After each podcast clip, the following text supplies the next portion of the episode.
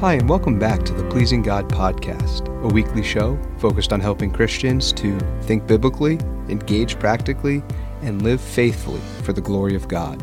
I'm your host, Jonathan Soul. Today, I want to talk with you about a subject that, as Christians, we all can relate to in some form or fashion, and that's the power of a personal testimony. When we think about our testimony, what, what, what do I mean by that? Well, really, it's the story of God in our lives, the story of what Christ has done for us. There are many examples that we could look at throughout the scriptures of, of personal testimonies. But one that stands out to me above the rest is that of the Apostle Paul. In the book of Acts, we would read how uh, he was blinded on the Damascus road as he was going and he was breathing threats and violence against followers of Jesus and he, he hated he hated Christians. He was blinded by his own religious zeal and he stopped in his tracks along the way. Christ appears to him, really knocks him off his high horse and he's blinded and he's taken up to the city of Damascus, and after three days he receives his sight. But in this event, he's converted. He's no longer opposing Christ as though Jesus was some false teacher, false prophet. No, he submits himself to Jesus and comes, uh, goes on to become one of the greatest, if not the greatest, missionary and evangelist this world has ever known. And throughout the book of Acts, he would retell this account, or Luke would really tell this account as he's the author three different times. But I don't want to focus there. I want to focus on Paul's words as he would think on his testimony as he shares it to the Philippians in Philippians chapter 3, verses 4 through 14. And we would read, picking up in verse 4, Paul writes, Though I myself have reason for confidence in the flesh also, if anyone else thinks he has reason for confidence in the flesh, I have more.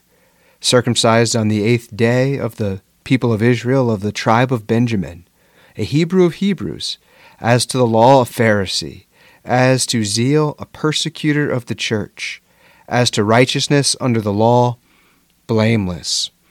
And what the Apostle Paul is doing here is he's describing his past life. He's giving his accolades the things that were meaningful. Uh, as he's starting to share his testimony here. And every testimony, regardless of, of, of when it is, when you became a Christian, every testimony has a past life. Nobody is born a Christian. Everyone must come to faith in Jesus Christ. And so, what Paul is sharing here is his past life. And he gives this list of accolades, all the things that in his kind of cultural realm would have caused him to be, you know, the poster child of Judaism, the things that would have made him look great, all the things he could have held, hung his hat on. Coming from the tribe of Benjamin, he says, a Hebrew of Hebrews. As to the law, a Pharisee. This means he, he held to, he was a conservative. He held to a strict interpretation of the law, and he was one who strictly followed that. He said his zeal was so strong he was a persecutor of the church. As to righteousness under the law, blameless. That's a significant statement that Paul would say of his past life, he was morally upright in all that he did. Now, he's not saying he's perfect, and he knew he wasn't perfect, but from out, an outward perspective, nobody could point the finger at him and say, oh, he's immoral in this way or that way. So he had this poster child of Judaism. And he says that this gives him reason for confidence in the flesh. His own self righteousness from his past life would be exploding out of him. When you think about your testimony, maybe it's actually the complete opposite. I know mine is that I would say, as to uh, righteousness under the law, completely ruined. Um, and and I personally had an immoral life before coming to Christ and being apprehended by him. The point is when we think about a personal testimony, we all have a past life. But here comes the big shift. Paul moves on from there. The past life, just a few verses, all of these things that could give him reason to feel good about himself. And he moves from his past life to his present reality. In verse 7, he says, But whatever gain I had, I counted as loss for the sake of Christ. Indeed, I count everything as loss because of the surpassing worth of knowing Christ Jesus my Lord. For his sake I have suffered the loss of all things, and count them as rubbish, in order that I, might, I may gain Christ, and be found in him, not having a righteousness of my own that comes from the law, but that which comes through faith in Christ, the righteousness from God that depends on faith, that I may know him and the power of his resurrection, and may share in his sufferings, becoming like him in his death, that by any means possible I may attain the resurrection from the dead. Here, Paul shows the, the shift in his thinking and really the heartbeat, the heart cry of every Christian.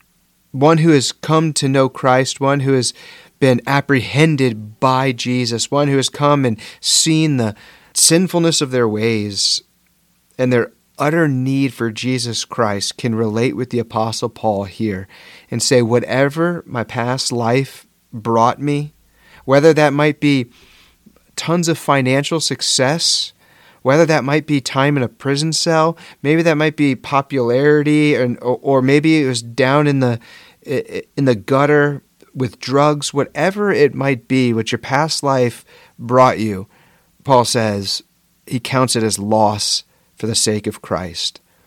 Indeed, again, he says, Indeed, I count everything as loss because of the surpassing worth of knowing Christ Jesus, my Lord. This is significant. In his mind, nothing else was even worthy of comparison to knowing Jesus. All of his accolades, all of his trophies that would sit on his mantle, all of his achievements that he would frame on his wall meant nothing in, in fact, he says rubbish. He counts it as dung. But having Christ is far superior to anything else in his life. He, in fact, says that having this present reality, he had to give up his past life. He wasn't bringing the old Paul with him. No, that man died. That man was crucified with Christ. And the life that he now lives, that new man, that present reality, is far greater. His desires have changed completely. And he recognizes that the righteousness that he is to live with does not come from within, as he said in his past life, but it actually comes from without. It comes through faith in Christ. It is a righteousness that he has received, been imputed to him. The righteousness from God, who is the giver of this, that depends on faith. And so Paul's great pursuit now is knowing Christ, that he might even share in the sufferings of Christ, if need be, that he might be like him in any way possible. Or to be like Jesus, that becomes the present reality in Paul's personal testimony. But he doesn't end there. No, he would go on and talk about the future focus that he has. Verses 12, 13, and 14. Not that I have already obtained this or am already perfect, but I press on to make it my own because Christ Jesus has made me his own. Brothers, I do not consider that I have made it my own, but one thing I do, forgetting what lies behind and straining forward to what lies ahead, I press on towards the goal for the prize of the upward call of God in Christ Jesus. This is a wonderful line that Paul gives here. Recognizing that he's not perfect, though he's striving to be more like Christ each day of his life, he knows that he's not going to achieve that here and now, but he's pressing on. He's continuing to move forward. So when we think about a testimony that has a past life, then our present reality of pursuing Christ leads to our future focus, that we're looking forward and outward and upward with the eyes of faith. This is a wonderful statement that he makes here, saying that forgetting what lies behind and straining forward to what lies ahead. Well, there's many principles we could take from this line. Oftentimes, I think we can get paralyzed with our past. Whatever that past life might have looked like, and sins of the past seem to come back and haunt us. I'm reminded of what Alistair Begg says that our past sins are not meant to haunt us, but they are there to humble us. They're not to paralyze us, but they're to drive us back to the cross. And we see this in Paul. He's saying, forgetting what lies behind, forgetting all of that past life. Like I have amnesia compared to that. I've blacked it out because my mind is so future focused and I'm looking forward to what lies ahead. That prize, the upward call of God. Ultimately, that he would receive the victor's crown, the crown of life, after he's fought the good fight of faith and he's finished his course, as he would tell Timothy. And so, as a Christian, and as in his testimony, as in ours, we are to have a future focus while we are living out this present reality, knowing that the past life is behind us. So, Christian, I would encourage you to stop for a minute and just think about your story. Think about your past life, your present reality, and your future focus. Sometimes we can get so busy just going through uh, the mechanics of life, and the days and the weeks just seem to run by. And you, you know, you look out and you're like, man, what? It's all this month is already gone, and and life just seems to be on a roller coaster. It is good for us to stop, pause, and think. To think about our story.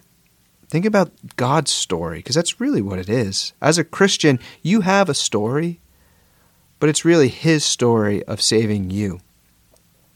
After you stopped for a little while and maybe thought about your past, present, and future, I would encourage you to take the time to sit down and write out your testimony. You can type it, but I would encourage you go the old school way and get a pen and a piece of paper and find a quiet place in your house, at a coffee shop, wherever it might be, and just take the time to write out under these three categories your past life, your present reality, and your future focus. And in doing so, it'll cause you to reflect on the goodness of God. You get to think about where He's brought you and what He's been doing in your life as He continues to hold you fast and carry you forward. Because even as Paul would say at the beginning of his letter to the Philippians, He who began a good work in you will bring it to completion. I would also encourage you to not be afraid to share your testimony. Share the testimony of, of God's work in your life. God saves individuals, but that saving work is not to remain private. Uh, we're to go public with God's work in our lives. Think about 1 Peter chapter 2 verse 9. We read, "But you are a chosen race, a royal priesthood, a holy nation, a people for his own possession, that you may proclaim the excellencies of him who called you out of darkness into his marvelous light. And really, that's what sharing a testimony is. You're a chosen person belonging to God. You're royalty to God. You belong to a holy nation. You are a person that God, you are a, a brand that God has plucked out of the fire. You are a trophy of God's grace on God's mantle so that you would proclaim, declare, share the excellencies of Him, that you would point people to Jesus Christ. Remember, the main character in your testimony isn't you, it's God. It's not so much a story of, I was so wicked and so depraved, and, and, and you certainly were. But you're not the main character. I'm not the main character, even of my testimony. I'm the first supporting actor, but it's God's story. It's Jesus' story.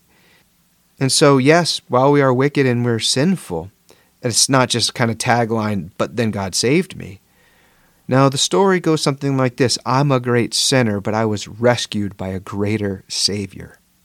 And in sharing your testimony, you point people to Jesus Christ, and this is pleasing to God.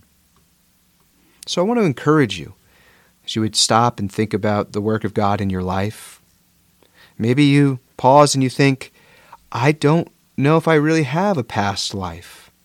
Well, have you come to a point in your life where you've surrendered to Jesus Christ? In faith and repentance, turn to Him, laying yourself before the mercy of God, seeking forgiveness of your sins, and turning away from them.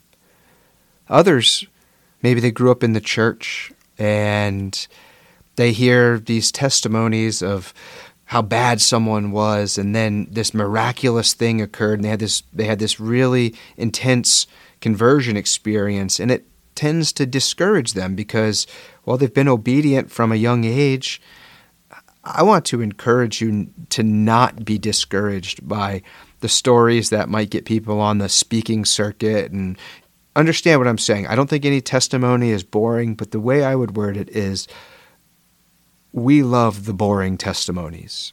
None of them are boring because it's the work of God, but the ones where you know it doesn't have all the glitz and glamour and it's I don't know when exactly I came to Christ, but I am trusting in Jesus Christ for the forgiveness of sins. I don't have this really nasty string of sinful patterns in my life from a, a young age. That's great. When I think about my children, that's the story I want them to share that they would be spared from a life of sin and misery, and that from a young age, five, six, whatever it might be, that they were wholeheartedly devoting their lives to Jesus Christ and serving Him, and that the present reality of pursuing Jesus is ever increasing in them as they grow through their adolescent and teenage years, as they manifest that future focus. But I think it would also be wise to think about where your priorities are today, too. Sometimes we just need to reevaluate where we are because, as I said, of the busyness of life. Sometimes our present reality gets a little skewed and we need to recalibrate.